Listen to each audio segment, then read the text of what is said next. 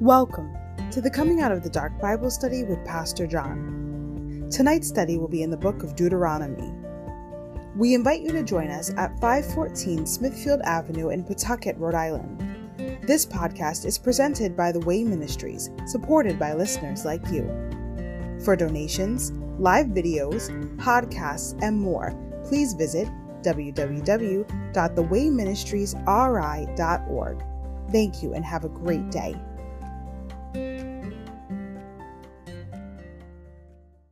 Welcome to the Coming Out of the Dark Bible Study. I want to thank everyone for coming out tonight to get a portion of God's Word. Amen. First and foremost, I'd like to thank our risen Savior, the Lord Jesus Christ, for making this all possible for us by becoming obedient unto death, becoming the final sacrifice for our sins, so we could have a new life, eternal life, a born again life here on planet Earth, and a permanent relationship with God that can never be taken away from us. Amen. Thank you, Jesus, for saving us and doing for us what we could never ever do for ourselves. I'd like to thank the Smithfield Avenue Congregational Church for letting us do our study here, one body. Many parts we're grateful. And I'd like to thank all the people that are faithful in the ministry to help keep this all going behind the scenes. One body, we need all we need each other. So we're just grateful for everybody. If you have a cell phone, please silence it so it doesn't disturb tonight's service. And we will start off with a word of prayer. Dear Heavenly Father, thank you for allowing us this opportunity to come before your throne of grace tonight, Lord, to worship, honor, and glorify you, Lord, and place your name above all names, Lord, even our own, as we all fight, Lord, to put you first in our lives, Lord. Thank you for saving us, Lord, and giving us everything we need for living a righteous life down here, Lord, so we can show the lost and dying world that we do belong to you, Lord. Help us to always stay humble and teachable, Lord, so we can be like clay in your hand, so we can become like your Son, the Lord Jesus, here, Lord. Be a testimony and a living sacrifice to you, Lord. I pray for the people that can't be here, Lord, that uh, you hold your hand upon them, Lord, and keep them, that they can get the message another way through the internet services that we have, Lord, that we just all need the message to hear what the Spirit is trying to say to the church tonight, Lord.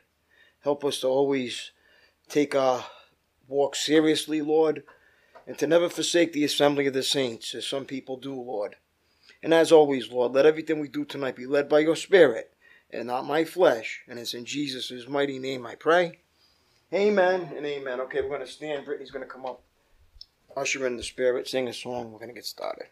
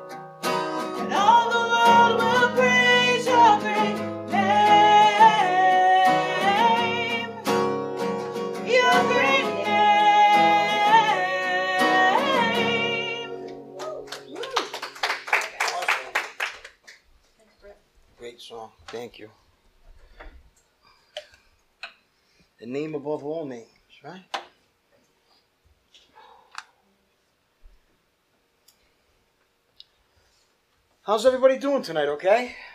Really good to see everybody tonight. I'm glad I'm here. As we try to advance this kingdom of light, the kingdom of darkness is not going to be very happy with us, so we have to expect retaliation in the believer's life. But that's okay. Just keep on keeping on. Believe me. He who was in us is stronger than he who was in the world. Amen.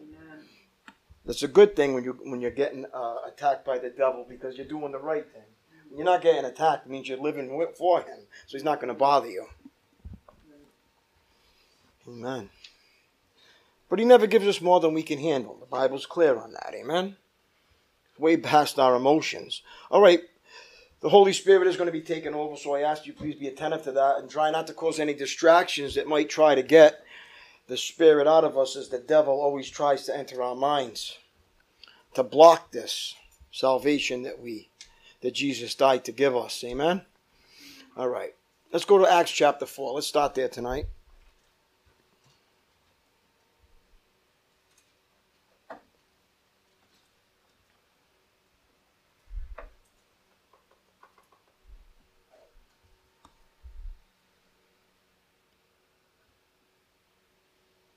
I'm back up to verse 5.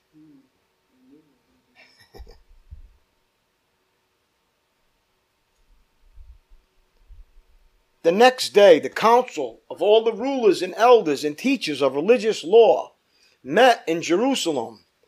Annas, the high priest, was there, along with Caiaphas, John, Alexander, and other relatives of the high priest. They brought in the two disciples and demanded, By what power or in whose name have you done this? Then Peter, filled with the Holy Spirit, said to them, rulers and elders of our people, we are being questioned today because we've done a good deed for a crippled man. Are we being questioned today for because we've done a good deed for a crippled man? Do you want to know how he was healed?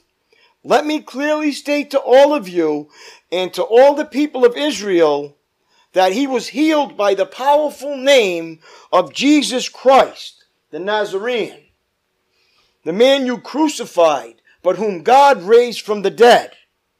For Jesus is the one referred to in the scripture where it says, The stone that you builders rejected has now become the cornerstone. There is salvation in no one else. God has given no other name under heaven by which we must be saved. Bible's clear on that. There's only one way to God, and that's through Jesus Christ. The members of the council were amazed when they saw the boldness of Peter and John, for they could see that they were ordinary men with no special training in the scriptures. See who God uses, right? All the Pharisees that thought that they were smart through their theolo- theological um, learning didn't even know God. Didn't even know him. They crucified their king. But since they could see that the man, the man who had been healed, the man who had been healed standing right there among them, there was nothing the council could say. Oh no, special training scripture. They also recognized them as the men who had been with Jesus. But since they could see the man who had been healed standing right out there among them, there was nothing the council could say.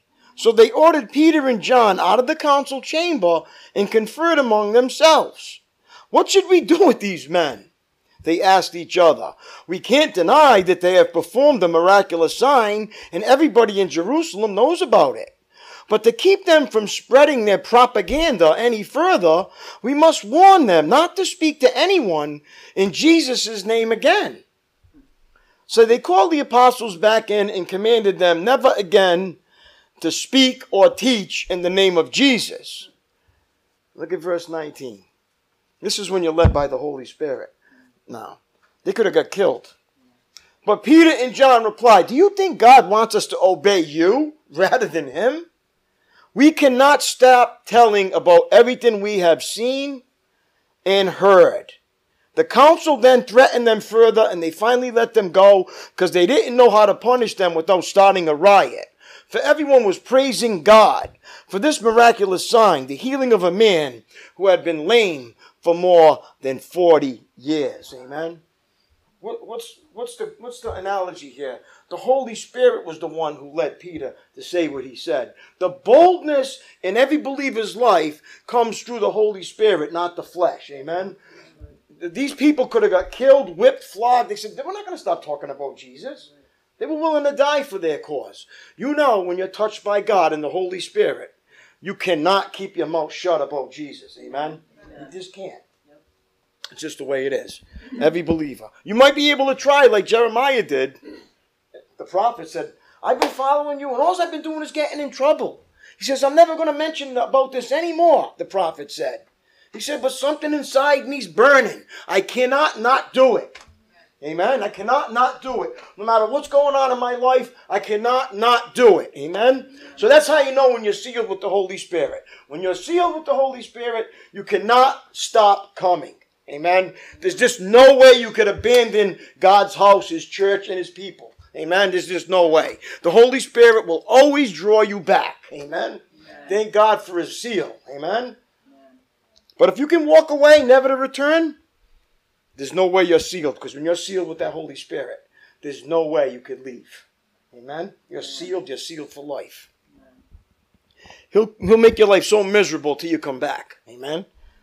That's a good thing, trust me. Because our flesh is strong. We want to do our things our way. I got a scripture for us too now. Go to James chapter 3. Everybody with me so far? This is great. We're in book of Deuteronomy.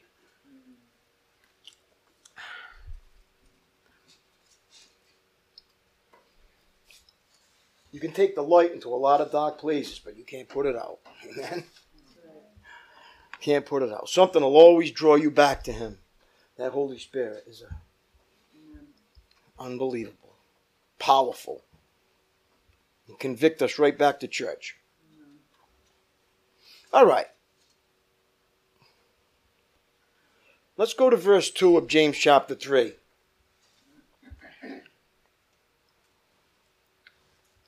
Indeed, we all make many mistakes. For if we could control our tongues, we would be perfect and could also control ourselves in every other way. James is saying if you can control what comes out of this mouth, you can control everything else. And your, whatever, whatever other passion you have can be put under control. We can make a large horse go wherever we want by means of a small bit in its mouth. Right? When they put the bit in the horse's mouth, what they do is they pull on it and it causes pain and it causes them to move in the direction of the pain. That's what they use. A little bit, that little thing that causes pain. He's using that analogy. And, and a small rudder makes a huge ship turn wherever the pilot chooses to go. You ever seen one of them big, big ships? The thing that turns it is small compared to the size of the boat. That little rudder turns that whole ship. That's what he's using an analogy. And a small rudder makes a huge ship turn wherever the pilot chooses to go, even though the winds are strong. In the same way, now he's going to say the tongue. The tongue is a small thing that makes grand speeches. But a tiny spark can set a great forest on fire. And among all the parts of the body, the tongue is a flame of fire. It is a whole world of wickedness, corrupting your entire body. It can set your whole life on fire, for it is set on fire by hell itself. People can tame all kinds of animals, birds, reptiles, and fish, but no one can tame the tongue. It's restless and evil, full of deadly poison. Full of deadly poison. Sometimes it praises our Lord and Father. and sometimes it curses those who have been made in the image of God. What is he saying? We come to church, it praises our Lord, but then we curse his people. That's what he's saying. We curse those who have been made in the image of God, which is us. And look what it says. And so blessing and cursing come pouring out of the same mouth. Surely, my brothers and sisters, this is not right. Does a spring of water bubble out of the both fresh water and bitter water? Does a fig tree produce olives or a grapevine produce figs? No, and you can't draw fresh water from a salty spring. True wisdom comes from God. Now, this is great. I love this. This is this is the punchline right here. If you are wise, a lot of us think we are, and understand God's ways, James is great. He says, prove it. How? By living an honorable life, doing good works with the humility that comes from wisdom. But if you are bitterly jealous and there is selfish ambition in your heart, don't cover up the truth with boasting and lying. For jealousy and selfishness are not God's kind of wisdom. Such things are earthly, unspiritual, and demonic. Okay, jealousy. Listen what he's saying. He's, he's saying something here. Jealousy, selfishness are not God's kind of wisdom. Those things are earthly, unspiritual, and demonic. You see, see, see what see what the Bible calls demonic? What do you call demonic? Jealousy is demonic. Selfishness is demonic. For wherever there is jealousy and selfish ambition, you will find disorder and evil of every kind. Can I get a big amen for that? Even in church. But the wisdom from above is first of all pure. It is also peace loving, gentle at all times, and willing to yield to others. It is full of mercy and the fruit of good deeds. It shows no favoritism and is always sincere.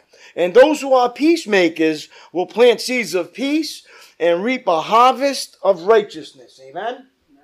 He says, once you become saved, you're supposed to be a peacemaker, not a peace taker. Amen? You're not one. You, you, you become part of the solution, not the problem. Amen. No more jealousy and bitterness. Gentle at all times, willing to yield to others. Can we honestly all say we're mature enough to be that way all the time? Let's be real here. We got a lot of growing up to do. Can I get an amen for that? Thank God for His mercy and grace, right? You can read the Bible a hundred times. It's hard to do these things because our flesh is very much alive still. We can't do this in the flesh. It's got to get crucified. And that's why you have to go easy on yourself and other people. This process of becoming Christ like in righteousness is very hard to develop. And it takes time to develop quality life, a quality godly life. Amen. It takes a lot of self control and discipline and what obedience to the words of God. Amen. And saying no to the flesh.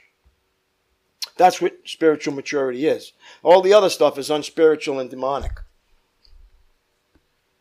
All right, let's go to Deuteronomy chapter 12. We ended, we started into Deuteronomy 12. We're just going to start from the beginning again and come down. The book of Deuteronomy is awesome, isn't it? It gives us the whole topic of what happened in the Old Testament. And there's so many spiritual principles in here for us to glean off of. Jesus used Deuteronomy to fight the devil. Why do you use Deuteronomy? Because Deuteronomy is like the whole Old Testament wrapped up in one in one book. Tells us the whole thing, the whole gist of it. So if you get to know Deuteronomy, you get to know the Old Testament, you get to know the principles and things, the pitfalls that they fell into, and to, to warns us not to fall into them pitfalls. Because we'll get the same result. The human heart has not changed. All right, look at verse 1. The Lord's chosen place of worship. These are the decrees and regulations you must be careful to obey when you live in the land that the Lord, the God of your ancestors, has given you. You must obey them as long as you live. When you drive out the nations that live there, you must destroy all the places where they worship their gods, high in the mountains, up on the hills, and under every green tree. Break down their altars and smash their sacred pillars, burn their Asherah poles and cut down their carved idols. Completely erase the names of their gods. Do not worship the Lord your God in the way these pagan peoples worship their gods. Rather, you must seek the Lord your God at the place of worship he himself will choose among all the tribes, the place where his name will be honored. And of course, today that's what we are called the church. That's the place where he's honored, at the church. But we have to also understand the stuff, the temple that he's talking about, we got to get rid of all the stuff is in us. We're the temple. We're the temple. Full of what? All the things that hinder us from living a spiritual life. Amen. He says that's got to get cleaned out and that old life has to go to let the new life in. That's what he's talking about. That will be the principle now and then and his name will be honored. There you will bring your burnt offerings, your sacrifices, your tithe, your sacred offering, your offerings to fulfill a vow, your voluntary offerings, and your offerings of the firstborn animals of your herds and flocks. There you and your families will feast in the presence of the Lord your God, and you will rejoice in all you have accomplished because the Lord your God has blessed you. Amen.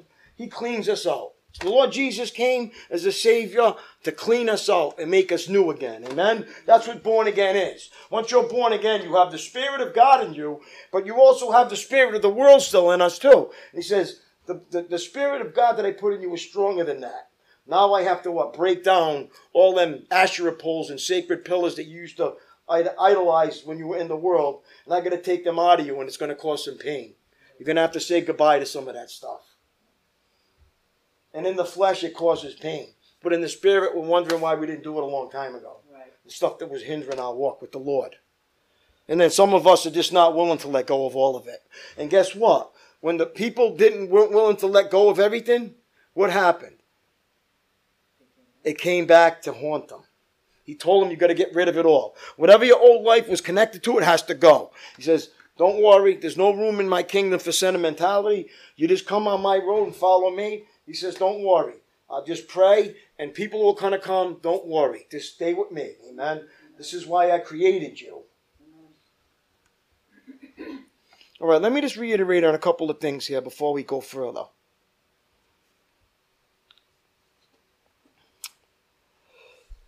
In um, verses 2 and 3, when taking over a nation, okay, the Israelites were supposed to destroy every pagan altar, okay, and idol in the land.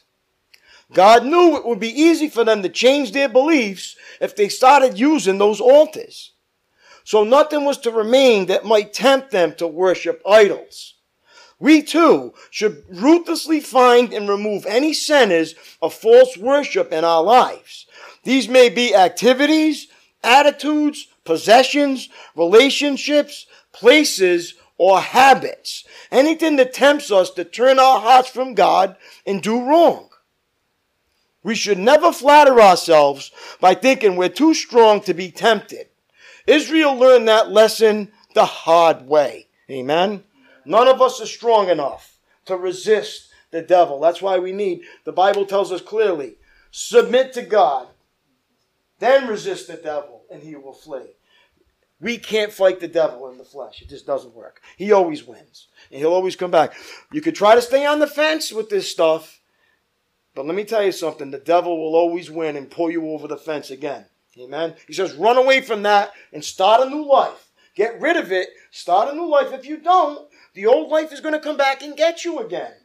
And you're going to be worse off than before. And then you what? It kills you spiritually. It, you lose your faith in God. You lose your, your, your, fellowship with other believers. You don't want to pray anymore. You start getting worldly all over again, worshiping the things of the world. And God said, if you don't get rid of it, it's going to happen to you now. And how many Christians do both? They want the word and the world. And the Bible says, no. You got to come up out of the world. He says we got we got to live in the world, but the principles of the world no longer apply to a Christian. Amen. The principles of the Word of God are what apply. And the only way we're going to get the principles of the Word of God is if we read the Word of God, come to church, and study the Bible. As soon as we close that book and start doing things on our own, the world comes back in. Back to Egypt we go. Can I get an amen for that? And it's painful for a believer to go back to Egypt. And he'll call you back, though. He'll get you back. You know, you might need crutches, but you'll get you back. He, be, he, he just, that's the way he's got to do it. Because we're stubborn. He called his own people. We're stubborn people. He says, I want to bless you. If you obey me, I want to bless you. But if you don't obey me, you're going to get cursed. What did they do? They chose to curse. We choose to curse. We said, we want to, we're going to come to church and read the Bible. We're not going to obey it. Well, you're choosing to curse.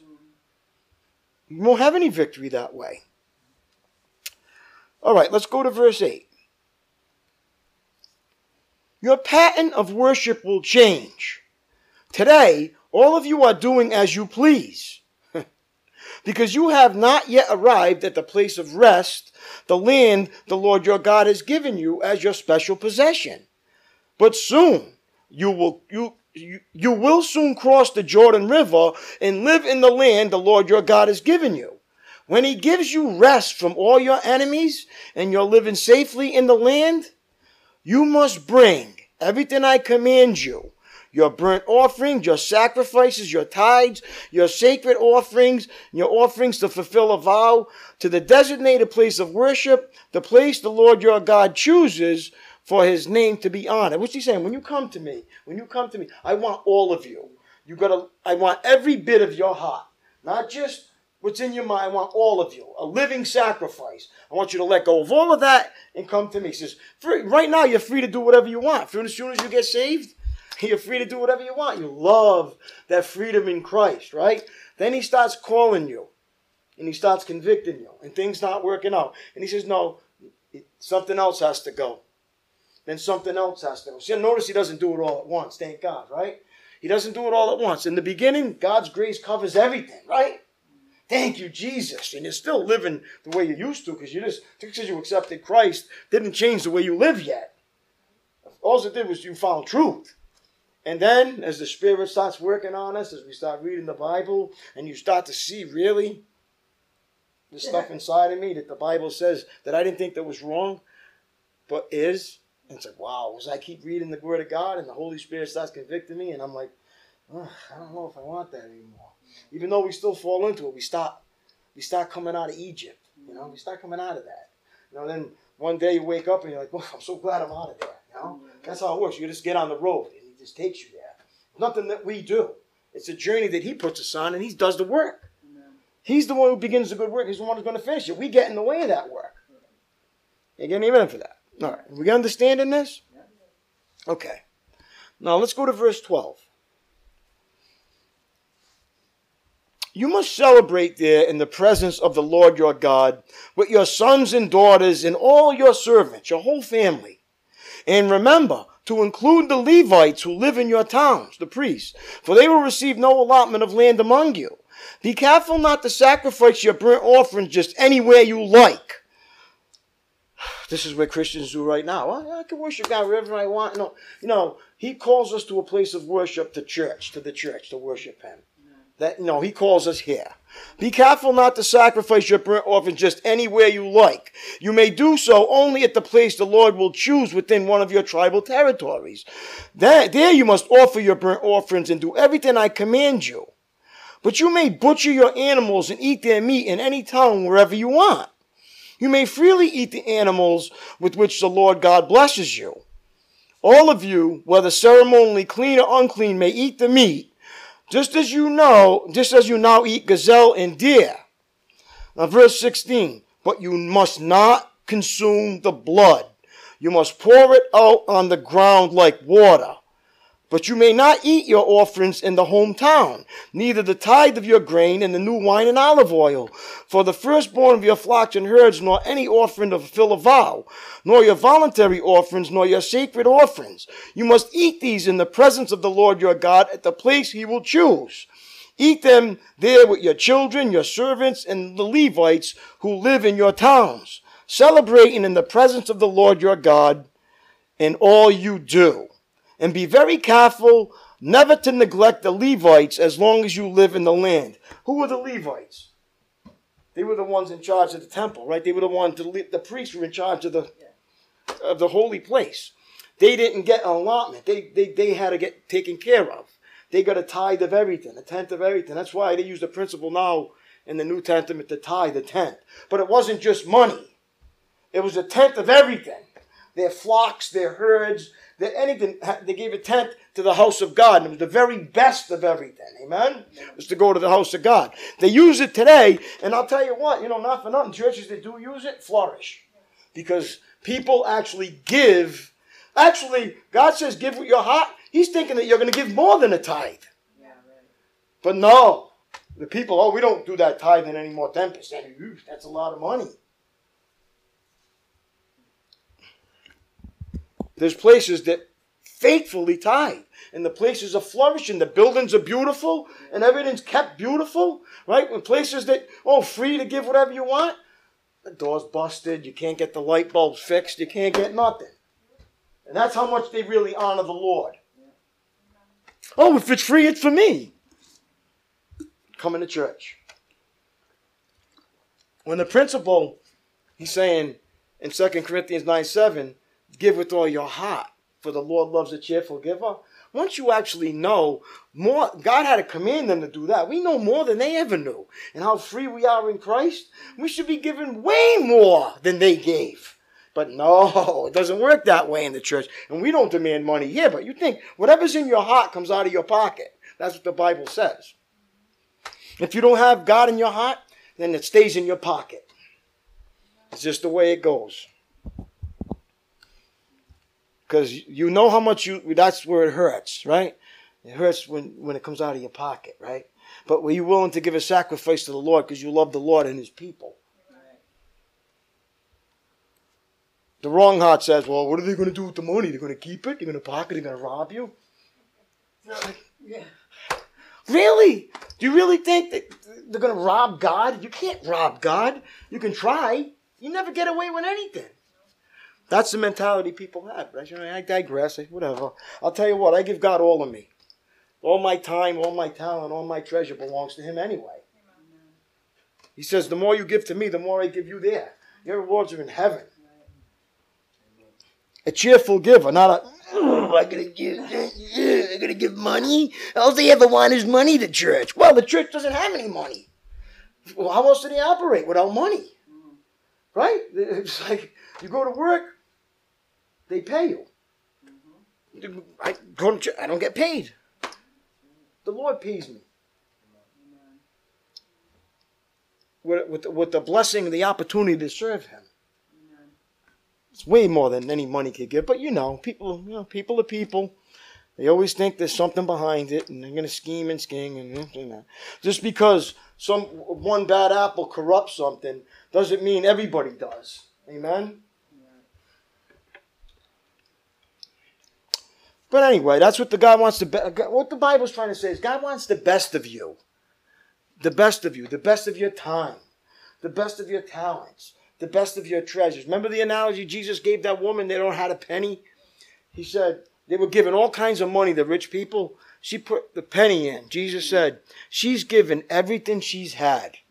She said that's more valuable than the people that have way more than they're putting in the basket. Amen. She gave everything we had. She gave everything she had, her whole heart. Said that'll be proclaimed everywhere.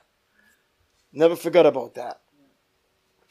All right, let's let's reiterate on what they're talking about here. There's, there was a lot of stuff they had to do, huh? This place of worship, you had to go here, you had to do that. All we got to do is love God and love Him. It's like we don't have to do that anymore. Thank God, right? love Jesus even more. All right, let me just reiterate on a couple things.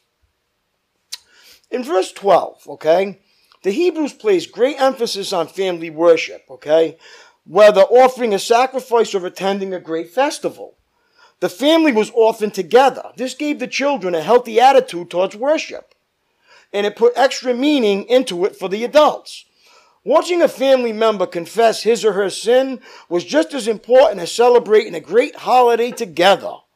Although there are appropriate times to separate people by ages, some of the most meaningful worship can be experienced only when shared by the old and the young. Amen. This church doesn't. We do it. We every whatever age you are, you're in the same room with us. Amen. That's what he says. We all celebrate together, right? We grow together in the church. In verse, all right, in verse 14, while the pagans offered the sacrifice to their gods, they offered them in many places. In contrast, the Israelites were only to offer sacrifices in the prescribed manner and in the prescribed places. Okay? This restriction was meant to ensure purity of worship for the nation of Israel. Later, they would neglect this injunction and offer sacrifices at the high places where pagan deities were worshipped. If you want an example for that, go to 2 Kings chapter, uh, verse chapter 23, where Josiah destroyed the other altars. We should take steps to safeguard the purity of worship in our congregations. If we all individualized and customized worship to suit our own preferences, we would lose the benefit of worshiping as a body of believers. Amen? Okay, in verse 16, eating blood was forgiven for several reasons. Okay? It was an integral part of the pagan practices of the land the Israelites were about to enter. Two, it represented life, which is sacred to God. And three, it reminded the people that life and strength come from God, not from drinking or eating blood. It was a symbol of the sacrifice that they had to be made, that had to be, it was a symbol of the sacrifice that had to be made for sin. For more on why eating blood was prohibited, Leviticus chapter 17, verse 14 tells us why it was prohibited. So God did not want the in, in chapter. Let's just keep going here now. I don't want to go ahead of myself. I want to get the gist of this. All right, we ended. We finished um, verse twenty. Let's go to um, verse twenty. When the Lord your God expands your territory as He has promised you, and you have the urge to eat meat, you may freely eat meat whenever you want. It might happen that the designated place, at the designated place of worship, the place the Lord your God chooses for his name to be honored, is a long way from your home. If so, you may butcher any of the cattle, sheep, or goats the Lord has given you, and you may freely eat the meat in your hometown, as I have commanded you. Anyone, whether ceremonially clean or unclean, may eat that meat, just as you do now with gazelle and deer. But never consume the blood for the blood is the life, and you must not consume the lifeblood with the meat. Instead, pour out the blood on the ground like water. Do not consume the blood, so that all may go well with you and your children after you, because you will be doing what pleases the Lord. Verse 26. Take your sacred gifts and your offerings given to fulfill a vow to the place the Lord chooses. You must offer the meat and blood of your burnt offerings on the altar of the Lord your God. The blood of your other sacrifices must be poured out on the altar of the Lord your God. But you may eat the meat. Be careful to obey all my commands so that all will go well with you and your children after you, because you will be doing what is good and pleasing in the Lord's your, in the, to the Lord your God. Verse 29. When the Lord your God goes ahead of you and destroys the nations and you drive them out and live in their land, do not fall into the trap of following their customs and worshiping their gods. Do not inquire about their gods saying, how do these nations worship their gods? I want to follow their example. You must not worship the Lord your God the way the other nations worship their gods, for they, they perform for their gods every detestable act that the Lord hates. They even burn their sons and daughters as sacrifices to their God. Imagine what they were doing. And you know what? He told them not to do that, but did they do that? They all fell into doing all of that. What does God say? One body with many parts one church, one God, one Christ. Amen? No. Anyway, you can go anywhere in America and there's millions of different places of worship, right? You can make the every choice you want.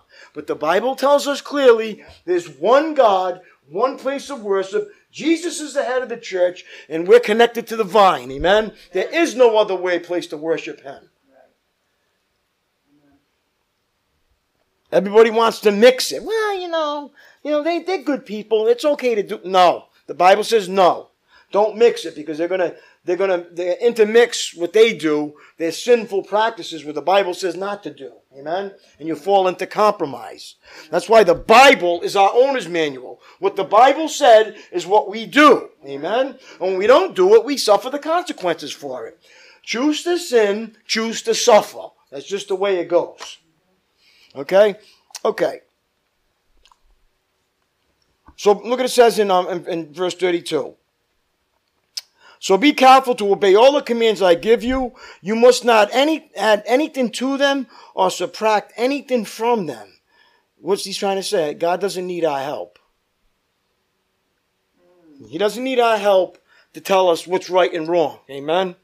No, he knows what's right. He knows what's wrong. He created us. Father knows best. Amen? Okay. all right, let's just go to, all right, in, in, in, the, in the chapters we just talked, God, in verse 30 to 31, God did not want the Israelites even to ask about the pagan religions, okay, surrounding them. Idolatry completely permeated the land of Canaan. It was too easy to get drawn into subtle, temp- subtle temptations of seemingly harmless practices. Sometimes curiosity can cause us to stumble. Knowledge of evil is harmful if the evil becomes too tempting to resist. To resist curiosity about harmful practices shows discretion in obedience. Subtracting from God's commands is looking for an easy way around them. Adding to them sounds religious, but it can crush people with unnecessary requirements. That's what the Pharisees did, remember? Strangely enough, when we add one command, we often wind up subtracting another.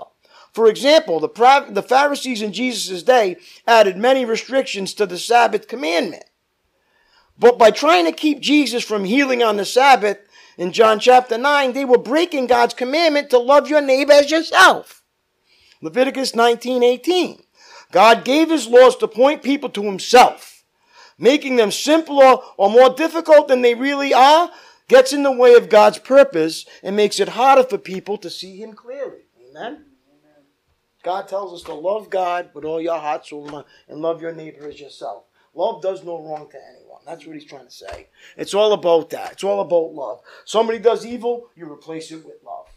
You're a Christian, you're called by God, you're born again. You do not fight evil with evil, you fight evil with love.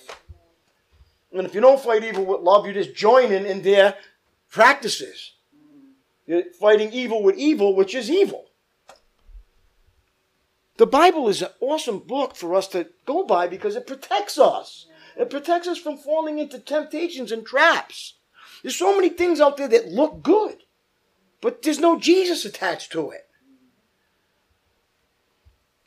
And people actually give to charities more than they give to God's church because they think, oh, they're helping people in charities. Doesn't make any sense, but people just bite, bite into that like nothing.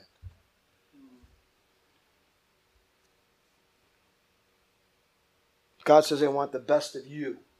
Your time, your talent, your treasure. And everything that you have comes from me. And if you really believe that, you'll just give it right back to me. If you don't believe that, you'll keep it for yourself. Remember the wicked servant?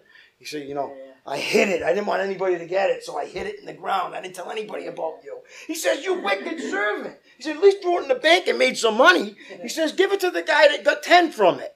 That got 10 people back from it. He says, you, you're going to hell. Will there be weeping and gnashing of teeth? He says, God doesn't give us things for us to keep.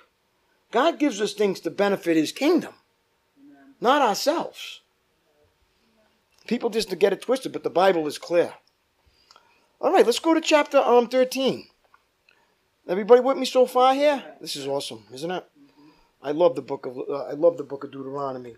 Thank God we're under a new covenant, right? Instead of following all in pride. Remember if I said, well, before you come, make sure the door's open. You got to make sure you step three steps in, turn the key, shut the gate, Take the bull, get the bull out of the car, bring him in, put him on the altar. Oh, no, don't. Three, four steps, no, three.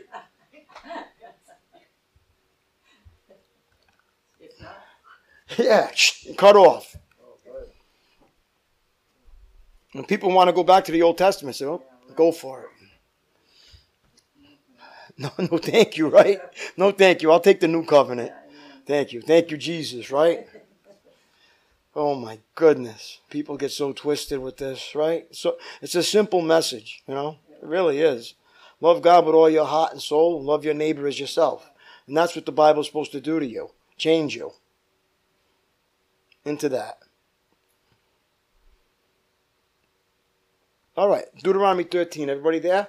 We'll just break into this before we run out of time. A warning against idolatry.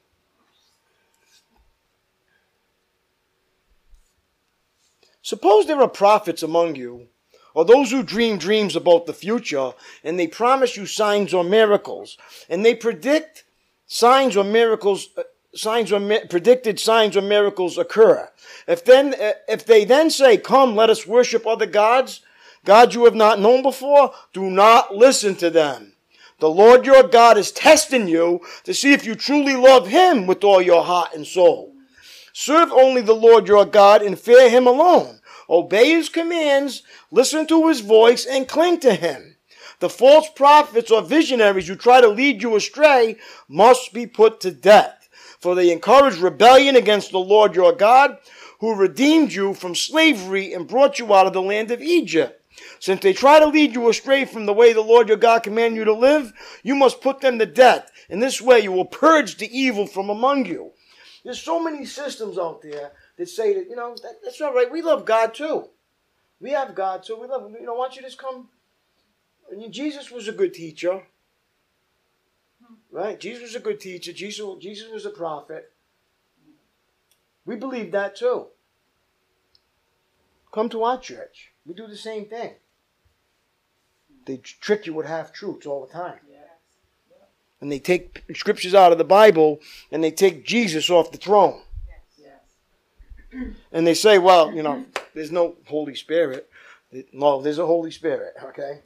It's the Holy Spirit that created the world, right? The, the Spirit was hovering over the expanse. It's the Spirit that created all this, right? God the Father, God the Son, God the Spirit. There is nothing without the Trinity. If they don't believe in the Trinity, they are the wrong religion. You got to beware of that. Oh, but they're good people. So you hear this all the time. It has nothing to do with good people. It's what you believe and what you follow. The devil comes as an angel of light, doing good things, but he wants you to leave Jesus behind. So we can do all these good things. You don't need to go to church. You don't need to read your Bible. We do all good things too over here. We don't need all that. We do good anyway. And they leave Jesus out of it. And they what? Lure people away because a, a good church is telling you to look, change. You got to change. You get convicted of sin. You're not supposed to do that anymore. Oh, don't worry. You can do that. Don't worry about it. That's what the false prophets were telling them, right? Live prosperity. Don't worry about it. God saved you. He loves you. 450 false prophets. They were listening to them. One said, "Judgment's coming. Repent. Turn from your sins." He's a troublemaker. Let's throw him in the cistern.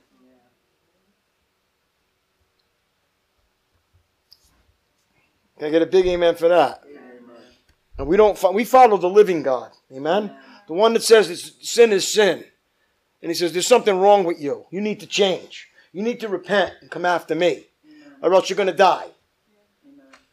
This is the way it goes. Okay. Verse 4 Serve only the Lord your God and fear him alone. No, it says, Do not listen to them. The Lord your God is testing you to see if you truly love him with all your heart and soul. Serve only the Lord your God and fear him alone.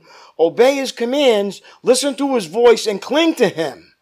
The false prophets or visionaries who try to lead you astray must be put to death, for they encourage rebellion against the Lord your God, who redeemed you from slavery and brought you out of the land of Egypt. Egypt. Since they try to lead you astray from the way the Lord your God commanded you to live, you must put them to death, and this way you will purge the evil from among you.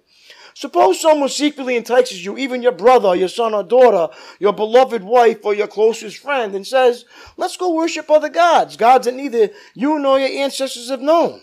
They might suggest that you worship the gods of peoples who live nearby, who come from ends of the earth. But do not give in or listen.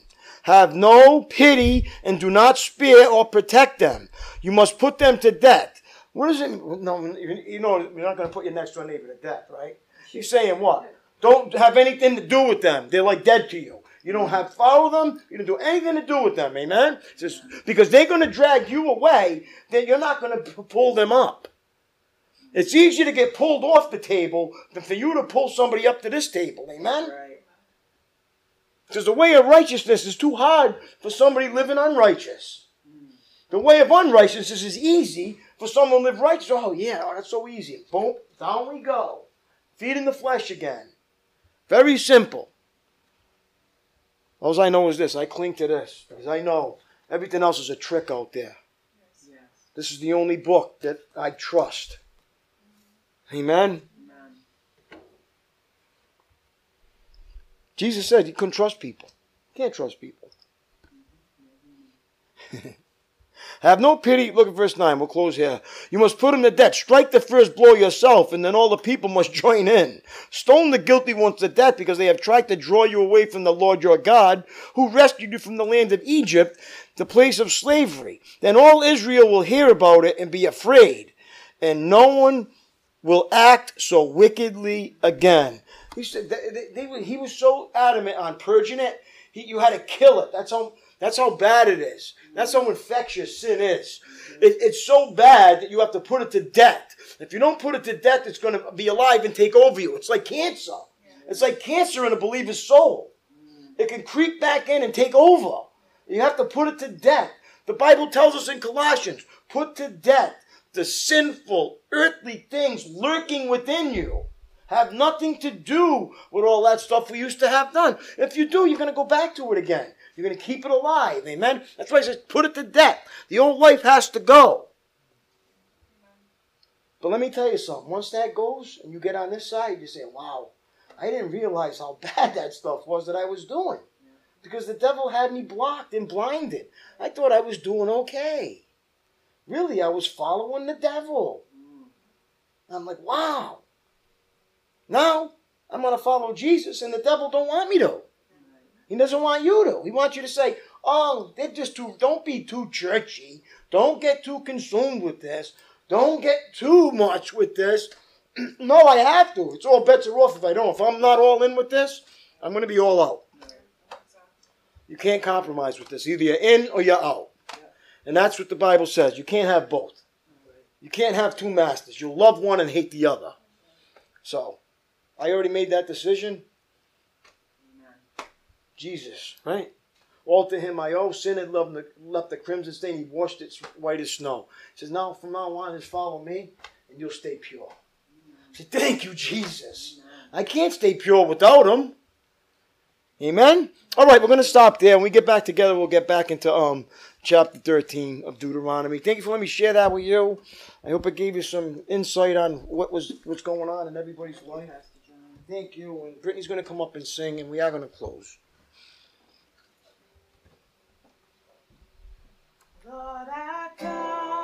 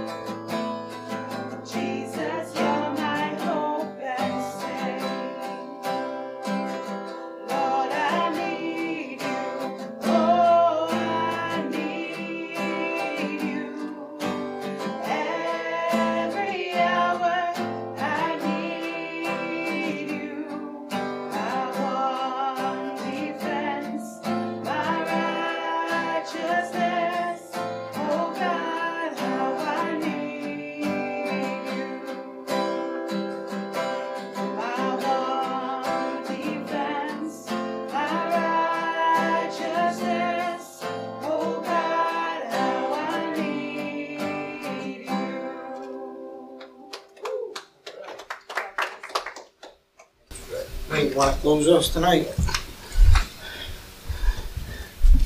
Our heads in prayer. Uh, Lord, bless this ministry. Bless everybody in this ministry. Give us First Corinthians 13 love. Love is all we need in this life. This dying world, when we leave here, let us become beacons of light so people can see Jesus in each and every one of us. Yes, Lord. Our Lord every day puts us through an adversity. He puts us through a test. Whether we do the right thing or the wrong thing, now that we are true believers and Christians, we have that choice. Remember, we always have that choice now. Yes, Lord. The choice is, is to do the right thing, to stay rooted in the Word, stay rooted as a family. We are a true family. May we all have a safe traveling miss, and may God bless us all. Amen. Amen. All right. Thanks, brother. Thanks, Wayne. Thanks, everybody. Have a great night until we meet again. God bless. Peace.